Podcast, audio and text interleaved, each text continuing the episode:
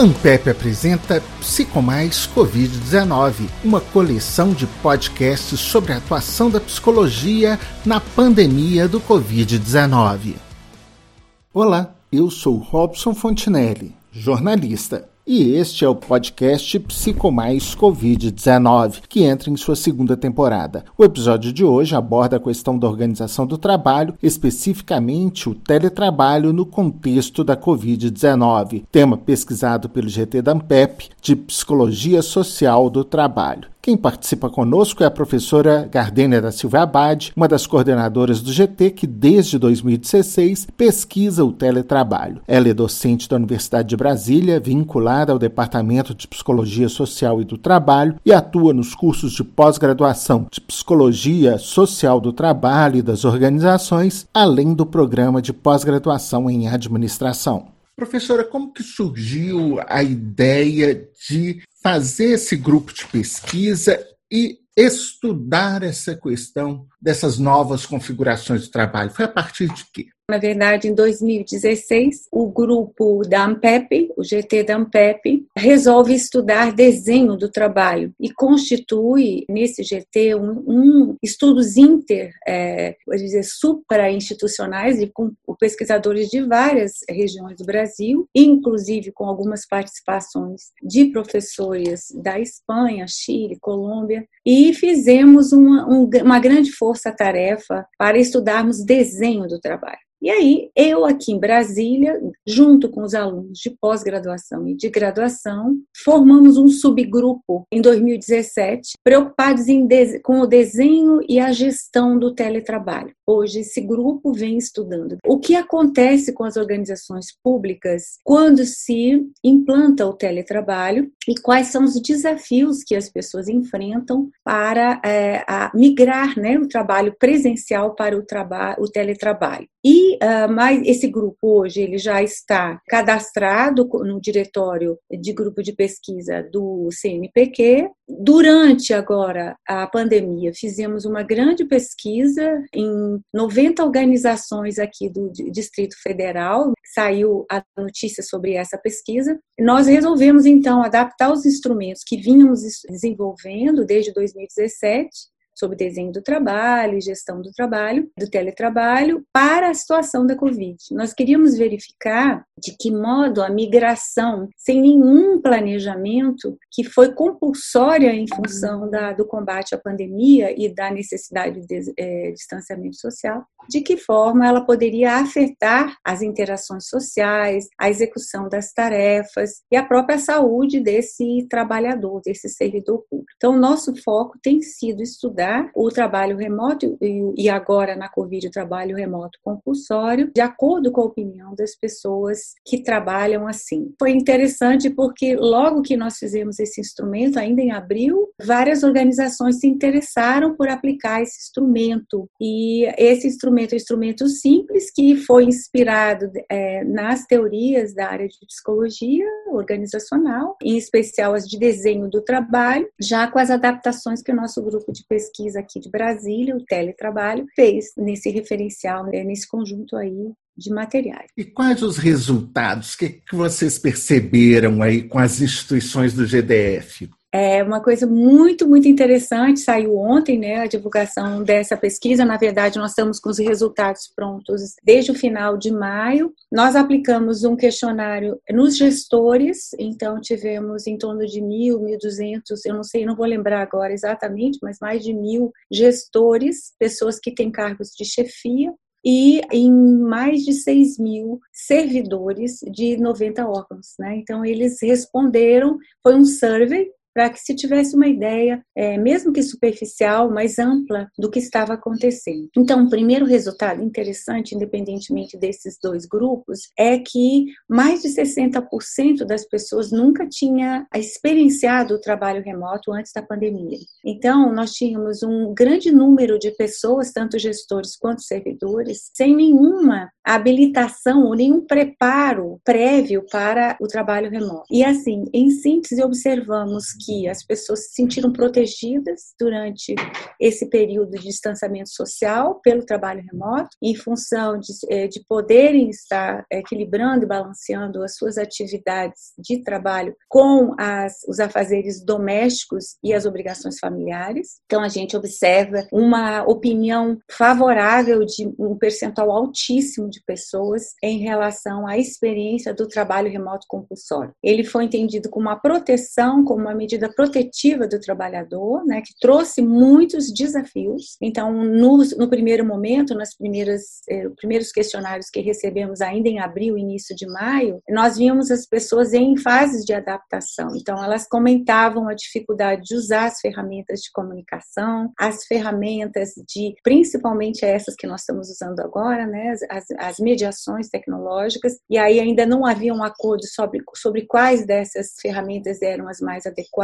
Então, as pessoas começaram a utilizar diferentes ferramentas de várias marcas, de várias empresas. O uso de mensagens instantâneas estourou, né? Então, a gente verifica que a comunicação instantânea é, também era necessária para sintonizar e sincronizar as equipes. Então, a gente tem uma diversificação muito grande e um momento de adaptação. Até maio, a gente observava, então, nas falas das pessoas, que houve uma necessidade de adaptar e de buscar o equilíbrio entre afazeres domésticos e a, as responsabilidades também com filhos e idosos e pessoas em casa, mas especialmente em função de não haver a rede de apoio né, dentro de casa e tão pouco e o homeschooling, né? Que todo mundo com as crianças em casa, observou-se então uma dificuldade inicial bastante grande de equilibrar essas responsabilidades com encontros síncronos.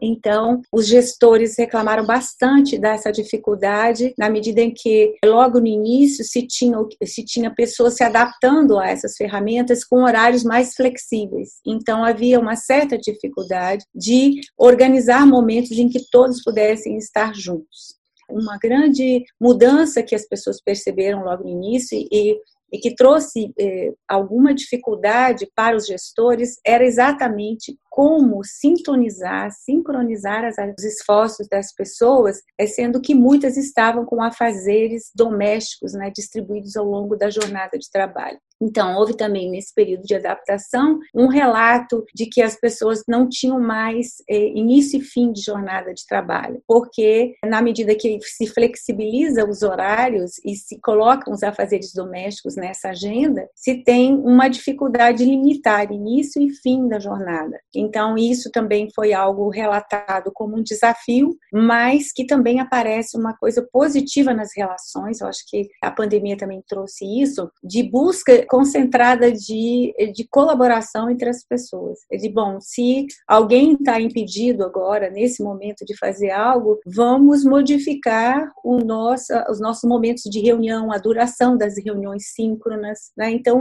o que houve assim, no início foi uma adoção de várias tecnologias e a, a dificuldade de sintonizar e, e de sincronizar os esforços. E outra coisa que foi bem relatada é como fazer a gestão das entregas. O que, que acontece? As entregas de trabalho. O que, que nós temos? Uma cultura ainda forte, baseada no presenteísmo. Então, é, em que o gestor é aquele que controla visualmente o desempenho do outro. Né? O teletrabalho, é, antes da pandemia, ele era é, ainda muito pouco frequente, muito poucas pessoas faziam dentro do serviço público o teletrabalho. E quando faziam, faziam com autorização do órgão, depois de várias, várias preparações, né, de um todo um planejamento prévio, organização das ferramentas de, de acompanhamento e tal. E o que aconteceu na transição é que todos, né, em alguns órgãos, 100% das pessoas, ou 90 e tantos por cento das pessoas, foram autorizadas a fazer o, o, trabalho remoto. E aí, com isso, é, como é que vamos controlar as entregas, né? Então, da cultura presenteísta, a gente vai precisar passar para uma, uma cultura baseada na confiança. Eu confio que, uma vez tendo distribuído a tarefa, você se organizará para produzir o resultado, com mediação tecnológica. Então, essa, essa cultura ela estava sendo trabalhada antes da pandemia com pequenos grupos dentro das instituições públicas e com um sucesso muito grande.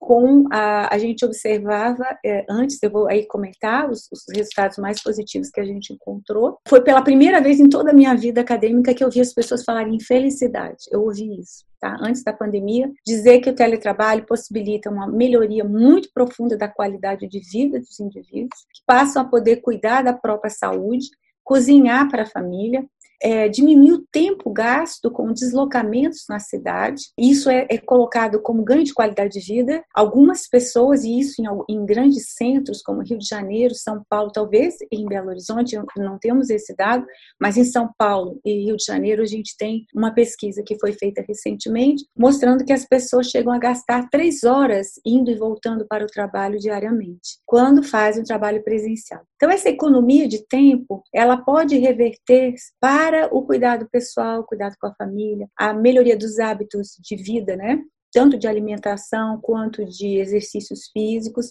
e também há uma busca de maior equilíbrio entre as esferas de vida. Né? Então, esse é o lado positivo da coisa. Depois a gente vai falar das negativas. Então, a gente tem dados muito animadores diante da pandemia de que a produtividade não diminui, muito pelo contrário, e que a, a satisfação, a qualidade de vida é a sensação de que está vivendo melhor dessas pessoas, tanto trabalhadores como gestores, mas principalmente tra, uh, trabalhadores não investidos de gestão, de que o teletrabalho é um bem, é um benefício, é algo que traz bem-estar. Para os gestores não é a mesma coisa, mesmo porque a gente não tem resultados conclusivos sobre isso ainda. Na medida que os gestores são, em pequeno número, é, ainda no serviço público, são autorizados a fazerem teletrabalho. E eles fizeram agora. Então, agora em função da pandemia, tiveram que fazer o teletrabalho. Em alguns órgãos é proibido até que os gestores façam teletrabalho. Era, né? Com a pandemia, eles também foram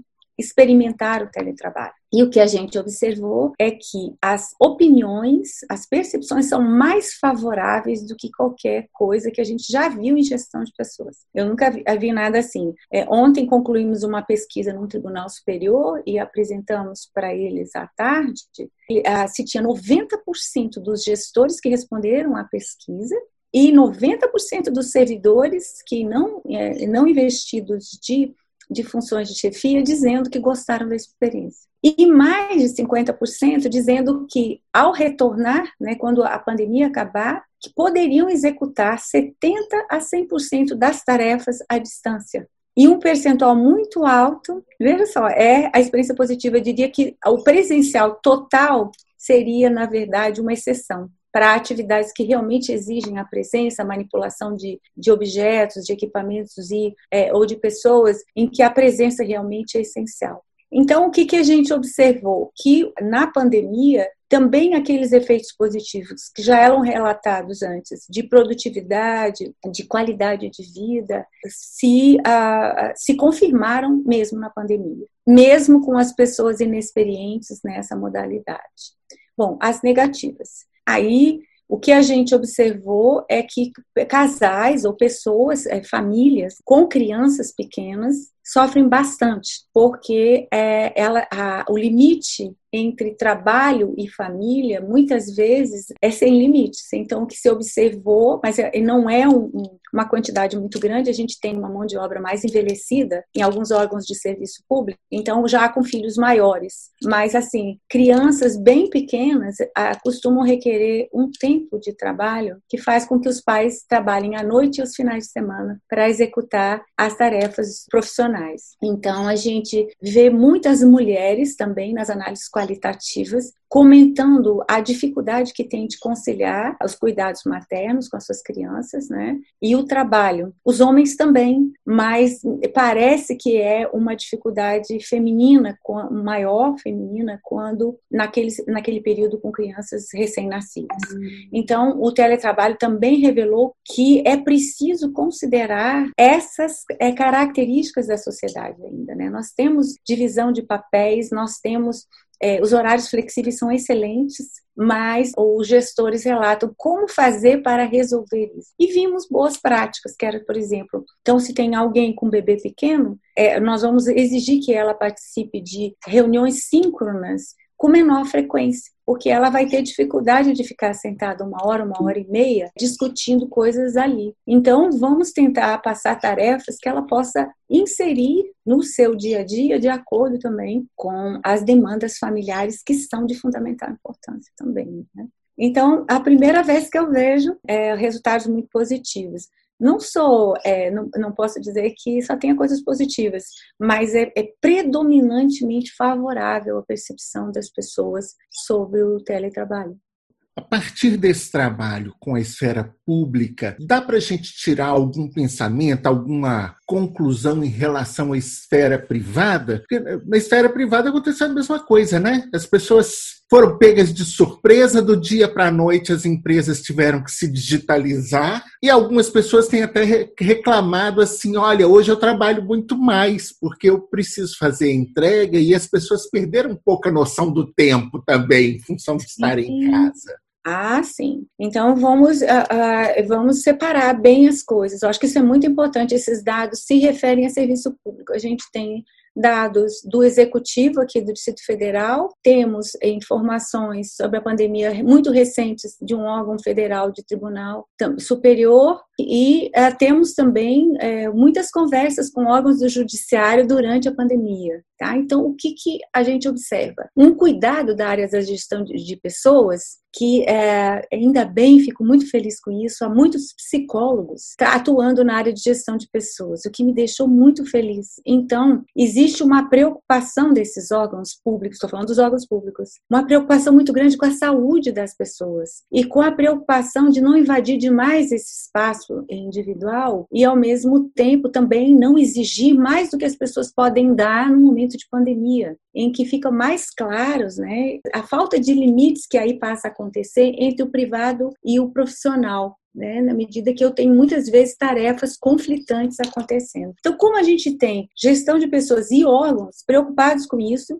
os programas de qualidade de vida entraram junto com a questão do teletrabalho em vários desses órgãos. Então, a gente ali não tem uma relação de exploração, a gente não tem uma relação necessariamente como essa que a gente observou com a uberização do trabalho, com a precarização das relações de trabalho, com aquilo, com a perda de direitos trabalhistas dos, das pessoas desempregadas e das pessoas com, com subemprego. Veja, aí nós estamos indo para uma outra, é, outro tipo de realidade. Eu acho que os nossos dados se aplicam mais ao serviço público, a órgãos em que nós temos, então, pessoas com alta escolaridade, que têm um bom home office, né? Em alguns órgãos, ontem ficamos sabendo nesse tribunal que o órgão distribuiu mil, emprestou mil equipamentos para que as pessoas não precisassem disputar equipamentos em casa com os familiares. Então, eles receberam um computador e tudo, e tiveram um apoio técnico da área de informática. Então, veja, isso, a gente está aqui trabalhando com uma realidade de serviço público. Na questão do trabalho remoto, empresas privadas, nós temos que ter muito cuidado, assim como na educação à distância e todas as coisas que permitem massificação e exploração, e, e aí o trabalho remoto é mais uma maneira de precarização do trabalho, de exploração. Então, a gente teria que olhar com cuidado, tá? Ali a gente pode ter um aumento da eu eu imagino que isso tenha acontecido, né? A gente não estudou exatamente pela dificuldade de acesso a essas pessoas, é porque o que no serviço público a gente consegue acessar as pessoas e elas voluntariamente participam da nossa pesquisa. Já teríamos mais dificuldade de acesso a essas pessoas, como, por exemplo, os entregadores né, de alimentos, entregadores de comida e outros que nós precisamos estudar. Né? A gente tem que trabalhar esse desafio aí. E aí eles têm várias coisas além desse trabalho remoto, digitalizado que está aí. Tem as relações de trabalho mais amplas que mostram assim que a gente tem que tomar cuidado, que é a falta de limite de horário. Essas pessoas é, parece que estão se submetendo a cargas de trabalho muito superiores a que um, um ser humano suporta. Isso já é um risco no serviço público, para os quais os profissionais de gestão de pessoas estão atentos, mas na iniciativa privada ou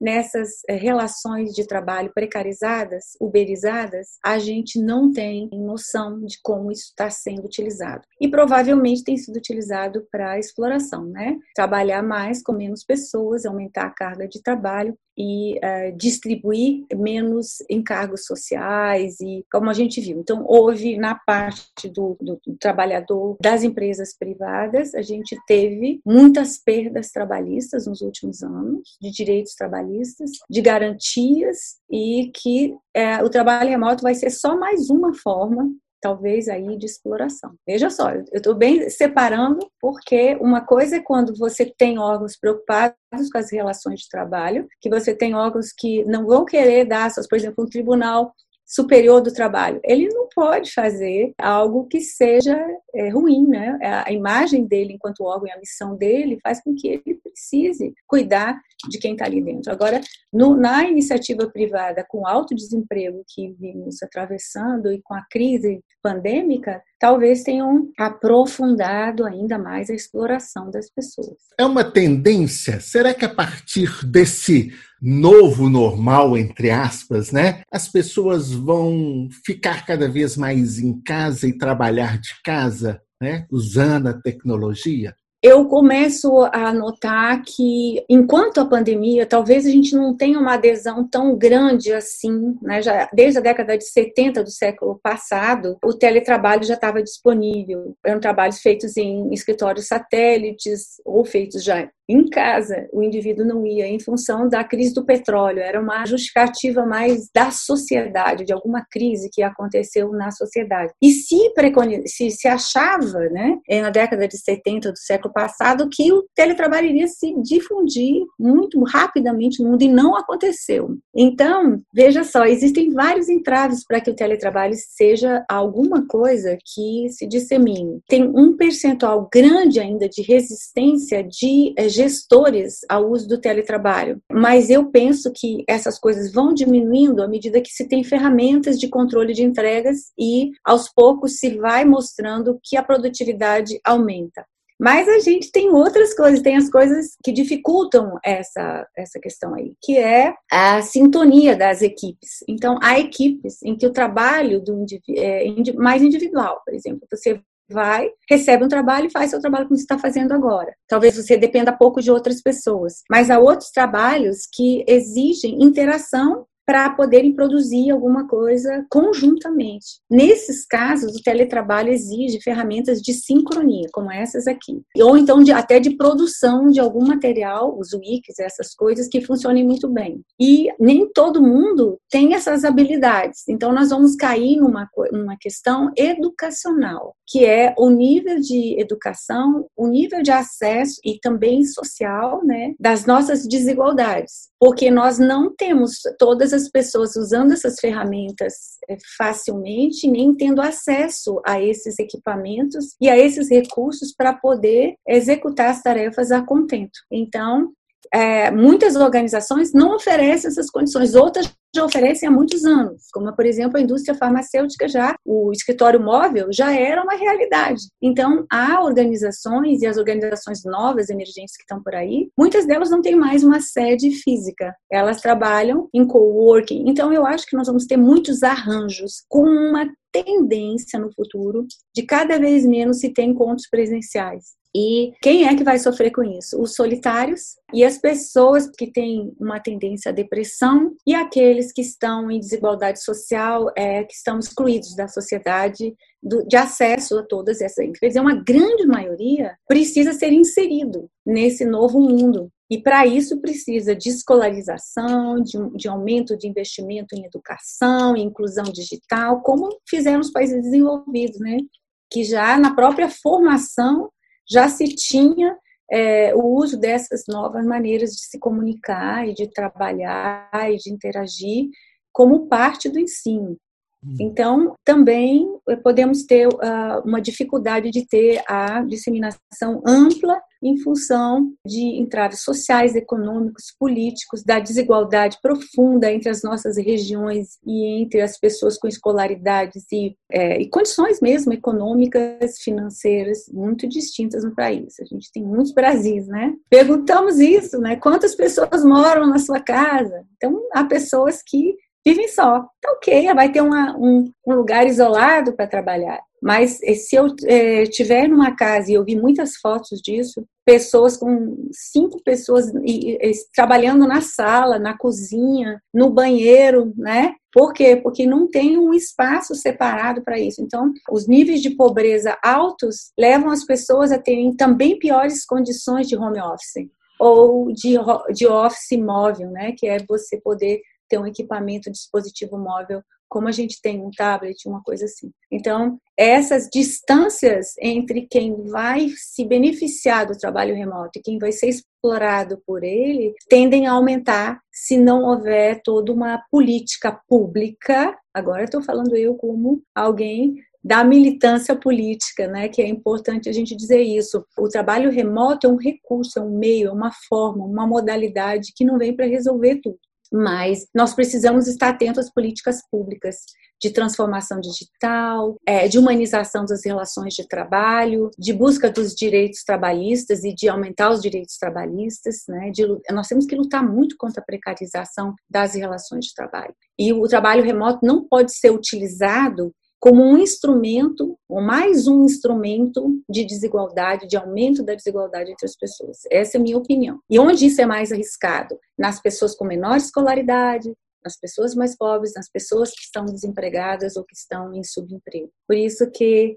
a gente tem uma faca de dois gumes. Por um lado, o instrumento é bom, mas ele pode ser mal tocado. Ele pode ser utilizado para o mal. Mas assim, é, fazendo uma síntese, o que, que eu entendo? O trabalho remoto no serviço público, é, é, em órgãos e é, para servidores públicos, né, a gente tem observado, já observamos antes da pandemia e durante a pandemia, que ele é, é, um desafio importante que as organizações conseguiram superar, né, na medida que as pessoas relatam experiência positiva, é, experiência favorável, né, é, de uso do trabalho remoto para atravessar esse momento de crise sanitária. Isso, essa, essa avaliação positiva, ela foi feita tanto por gestores, por pessoas então investidas de cargos de chefia, quanto por servidores sem esses cargos. Que mais a gente observou o relato da melhoria da qualidade de vida e desafios de aprendizagem, nova aprendizagem de é, colocar o equilíbrio né, e buscar esse balanceamento entre trabalho e outras esferas de vida que agora ficaram misturadas, né, sem uma separação tão clara. Então, é, é isso. A, a experiência no serviço público, deixando bem claro, né, é, é, essa. A gente tem observado isso, principalmente em órgãos do Executivo, aqui no Distrito Federal, não são poucos órgãos, 93, né, e também em, em órgãos do, do é, Serviço Público Federal, é, do Judiciário em especial. Então, a gente não pode generalizar, porque a gente não olhou o legislativo, por exemplo, mas a gente tem muitas informações que indicam resultados positivos é, da experiência para o servidor público. Professora, fiquei pensando aqui, nós temos essa cultura das gerências de estarem muito presas também ao cumprimento do horário de trabalho. Isso, para a maior parte das gerências e das empresas privadas, foi um dos grandes gargalos nessa pandemia, quando teve-se que optar pelo processo do teletrabalho. As pessoas vão ter que mudar esse pensamento, né? Vão. E tiveram que fazer compulsoriamente, né? O que aconteceu, por isso que eu, eu vejo que foi uma oportunidade de aprendizado, porque eles tiveram que dizer ao final e ao cabo que valeu a pena a experiência. E veja o que aconteceu. Nas primeiras semanas, ao que tudo indica, eles desesperaram, porque uma coisa é você ter uma equipe mista de teletrabalho e que tem um grupo que você separa, você passa as metas de trabalho e o outro grupo que você continua observando, fazendo ajuste mútuo, conversando para é, restabelecer metas, discutir trabalho e tal. Então essa sintonia, ela é mais fácil de fazer. A orquestra é mais fácil de reger quando você tem todas essas coisas debaixo da sua asa. O que que aconteceu? O, o problema não é o trabalho remoto. É muito mais a necessidade de encontros síncronos. Bom, os horários fixos, o que eles são? Eu sei que eu vou contar com aquelas pessoas, mesmo que elas não trabalhem, elas estão ali. Elas estão ali nesse período fulano a tal. Agora, no trabalho remoto, não. Elas podem estar cozinhando às 11 horas, ou elas podem estar assistindo uma aula dos filhos. E aí o que, que acontece? Eu não tenho como colocar todas as pessoas durante toda a jornada de trabalho juntos. Eles tiveram que flexibilizar isso e viram que dá certo. Então, no início, se observava pessoas falando que tinham reuniões de quatro horas. Agora, as reuniões não duram mais de uma hora, meia hora, e são poucas. Então, as reuniões são é, a exceção e a delegação é a regra. E os ajustes são feitos para exatamente é, essa flexibilidade acontecer. Então, veja só, se fosse deixar na mão dos gestores, é, até recentemente na Europa e aqui no Brasil, você falar em horário flexível era o quê? Era você vai esculhambar tudo aqui, nós vamos perder o controle das pessoas. Né? Que o grande medo, muitas vezes, da gestão é perder o controle e a variabilidade ser tão grande é, que não se consegue mais controlar. Mas não é verdade. Você tem as ferramentas de ajuste mútuo e até muito melhores agora, que você tem mais elementos, você sabe que as pessoas não vão estar disponíveis, então você não ignora as outras, é, as outras esferas de vida do indivíduo, você não pode ignorar. Esse chefe ficou sabendo que tem gato, cachorro, que entraram ali todos os elementos da vida pessoal, então tem essa parte afetiva que ingressou também, e eles precisaram ter que negociar, eles tiveram que negociar que é assim, bom, tem uma com criança pequena, o outro está precisando é, ajudar na, na, nas tarefas escolares do filho. Então, às duas da tarde, nós não vamos poder fazer reunião, nós vamos ter que fazer às cinco da tarde. Então, essas negociações e esses ajustes trouxeram à baila nas conversas entre gestores e os servidores das equipes essas questões. Não, eu tenho compromissos familiares inadiáveis também, então eu, esse horário não é bom de reunião para mim. Eu não posso participar de seis horas porque eu, eu não tenho condição de ficar seis horas aqui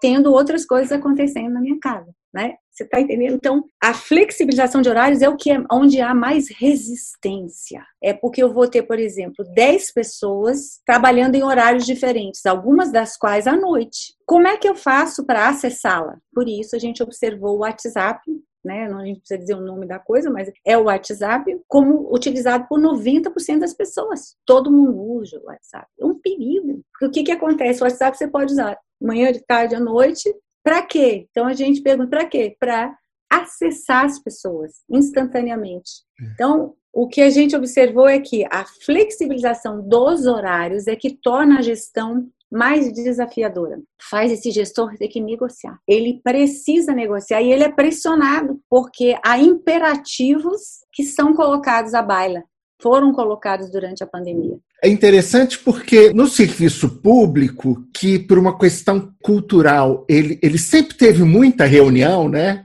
Faz reunião para tudo o tempo todo. De repente, tem que virar chavinha, né? É uma mudança cultural. Qual que é o impacto no psicológico das pessoas? Sim, mas é, foi interessante que a gente achou que a, e, e, teve relato, mas é um relato bem residual da solidão e aí a gente encontra, mas isso é um problema da nossa sociedade, por isso que eu acho que dá para a gente separar, quer dizer, a solidão já existia no presencial, as pessoas tinham, muita gente tem o trabalho o local de trabalho como um único ambiente de socialização. Então, essas pessoas vão querer voltar. E a gente encontrou 3% em algumas organizações de pessoas que querem voltar ao presencial, que entendem o presencial como algo essencial para elas. Mas, assim, de modo, de modo geral, o que apareceu muito das pessoas era o medo da pandemia, era a crise de ansiedade, pânico, certo? Teve muito. E os gestores comentando nas questões abertas para gente que eles nunca tinham tido que lidar com a medo, receio, emoções dos seus dos seus subordinados, das pessoas da sua equipe. Nunca ninguém tinha falado isso para eles.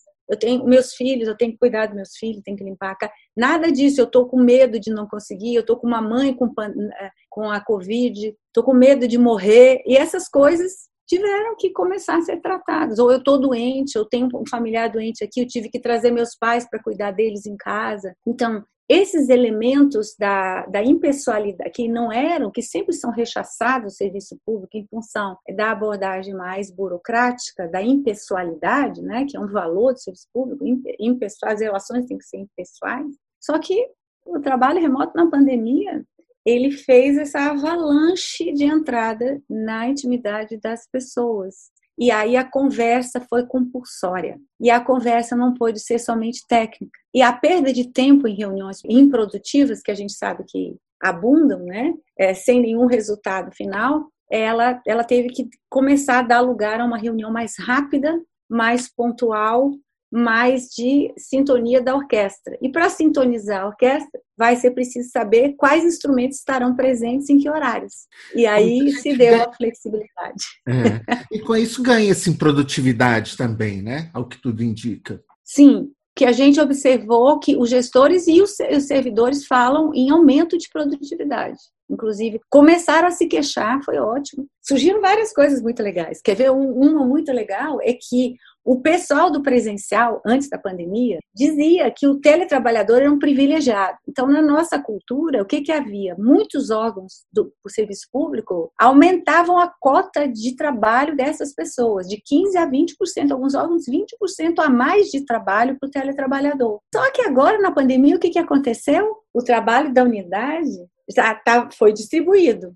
E por que, que nós vamos manter os teletrabalhadores que já estavam como teletrabalhadores, com 20% a mais, tiveram que manter 20% a mais. Aí veio a sensação de injustiça que já existia, tá, dos teletrabalhadores, dizendo que nós não precisamos de, de ter maior produtividade porque nós já estamos tendo mesmo. A gente precisa dessa obrigação, porque a gente não tem interrupções, a gente tem um local para trabalhar isolado, a gente consegue se concentrar mais, então, o que, que aconteceu? Agora não. Agora se viu que é injusto atribuir a alguns mais trabalho do que para outros. Por quê? Se nós estamos no mesmo barco e, a, e o trabalho remoto é para todo mundo. E aí, alguns órgãos vão ter que recuar. Vão ter que recuar se forem manter o teletrabalho e ampliar a quantidade de pessoas, que eu acho que é o que vai acontecer, a gente vai ampliar, e vai ter teletrabalho parcial e trabalho integral, vai ter, então, trabalho parcial em que as pessoas se encontram duas a três vezes por semana presencialmente, ou de 15 em 15 dias, e aquele que é integral, que a pessoa vai ficar a maior parte do tempo fora. E ainda vai se ter o teletrabalho, ao meu ver, o teletrabalho por projetos. Por exemplo, você tem uma força-tarefa que precisa ser destacada do local de trabalho para poder se concentrar e produzir um negócio. Você pode eh, separar aquele grupo por seis meses e fazer teletrabalho. Então, teletrabalho tem muitas modalidades. Só que para isso, a gente vai ter que acabar com a cultura do presenteísmo, a cultura de punir o trabalho feliz, o trabalho que pode trazer bem-estar, que é esse, né? É, as pessoas estão dizendo que é isso. E aí, imagina, ah, eu vou contar essa para você, mas você não precisa. É muito legal. Uma pessoa, uma vez, começou a transmitir numa reunião, não foi agora na pandemia, foi antes da pandemia, da praia, certo? Porque na norma daquela organização não havia nenhuma coisa dizendo que ele tinha que ficar na frente do computador. Então, o que, que ele fez? Usou o dispositivo móvel, participou da reunião perfeitamente. E o que, que disse o gestor? Ótimo, por que ele não pode fazer isso? Ele está entregando. Se ele está fazendo as coisas de acordo com o que foi é, negociado e discutido, eu não tenho que perguntar para ele onde é que ele está fazendo. Essa libertação, né, eu acho que é algo que traz felicidade. O indivíduo ter essa liberdade, não estar tá naquele cárcere, que é estar num lugar por oito horas seguidas, com pessoas que muitas vezes com as quais você não tem um vínculo afetivo assim tão bom, né? Hum. E que o clima não é assim tão bom. Então, é, tudo isso foi visto agora. Concordo então com você que a flexibilidade é o outro tabu, e é, para mim, o principal entrave para se conseguir ampliar a experiência de trabalho remoto depois da pandemia. É, eu fico pensando nisso porque eu mesmo tenho uma experiência de. A minha empresa sempre foi presencial, durante 20 anos foi presencial, e nos últimos cinco anos nós estamos experimentando essa coisa de não ter uma sede física, das pessoas não serem obrigadas a gastar uma hora, duas horas para chegar ao local de trabalho. E todo mundo vira para mim e fala assim: Robson, que coisa boa, porque a gente não perde tempo, a gente não perde tempo com transporte, a gente pode você dá a tarefa, a gente executa, no fim do dia a gente tem que entregar. Eu posso fazer as minhas coisas, eu posso viver minha vida, eu almoço em casa com calma, a minha comidinha, não preciso comer fora, não preciso uma série de coisas. Eu mesmo fico pensando assim, gente, para mim foi muito bom, eu ganhei outra qualidade de vida. Eu posso Exato. agora cuidar dos meus gatos, eu posso estar Isso. mais próximo da ah. família, ah. eu posso fazer uma série Sim. de coisas. A minha caminhada que não existia tempo para ela hoje existe. Bom, Robson, que maravilha que é, o que eu estou te contando, né, o que você está me contando agora, confirma o que a gente tem observado. É isso. As pessoas, quando olham, claro, tem saudade do encontro face a face, mas tem muita gente fazendo encontros, happy hours, aniversários e toda a parte de informal também usando as mediações. Enquanto houver a pandemia, a gente vai fazer isso, mas logo eu entendo que esses encontros face a face vão ser retomados. Mas a gente já viu que para o trabalho é possível ter uma outra qualidade de vida, coisa boa. Eu adoro isso, né?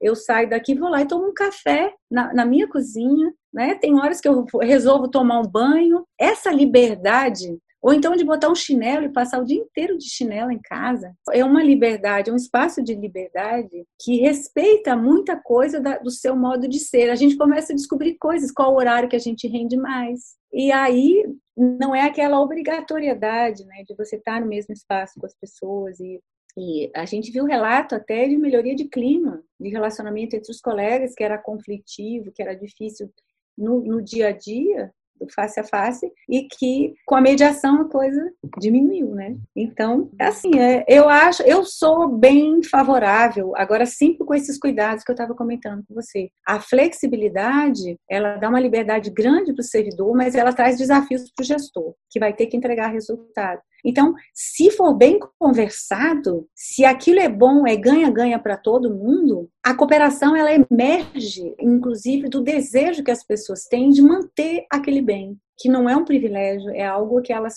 entendem como uma conquista. Conseguir fazer a entrega, a gente vê teletrabalhador falando isso, a gente faz entrega, gente, a gente consegue, a gente faz mais até do que previsto. Fica acho, bom mesmo. É, é, muito bom.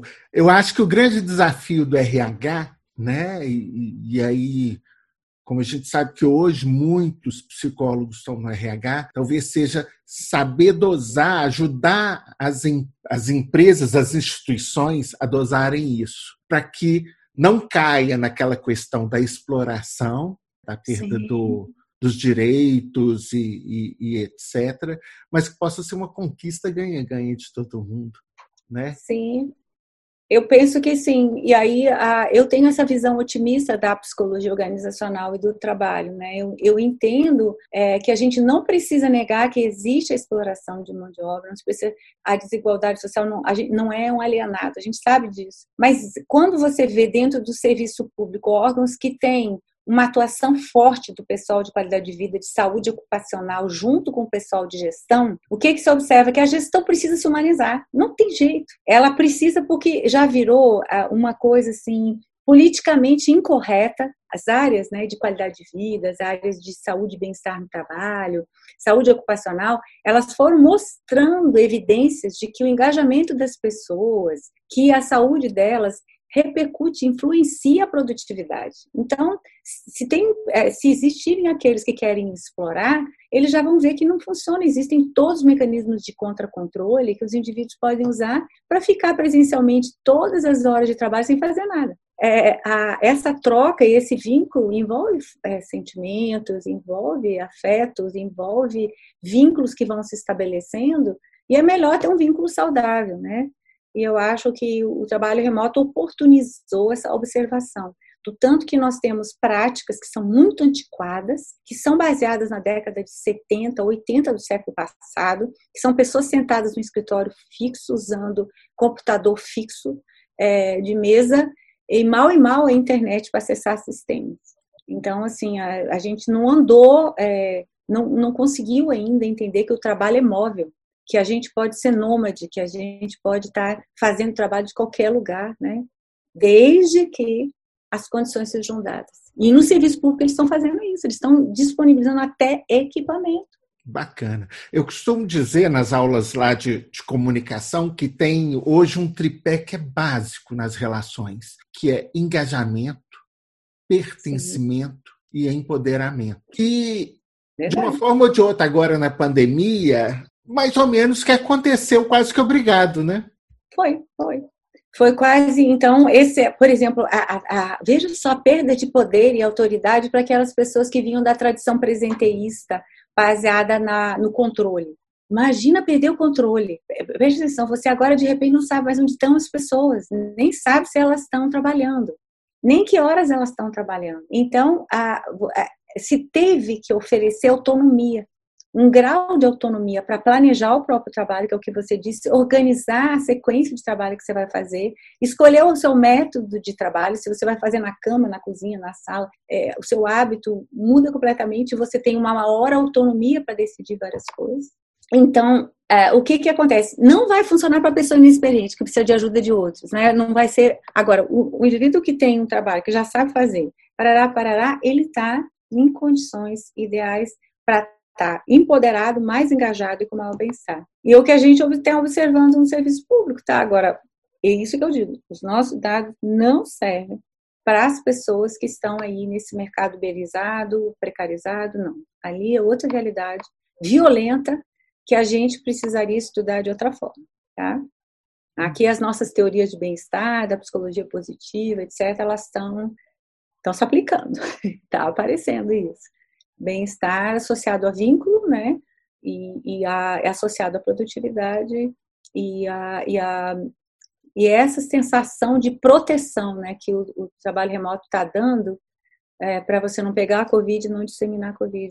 Isso aparece nas falas das pessoas também. O serviço público eles bateram bolão quando fizeram isso.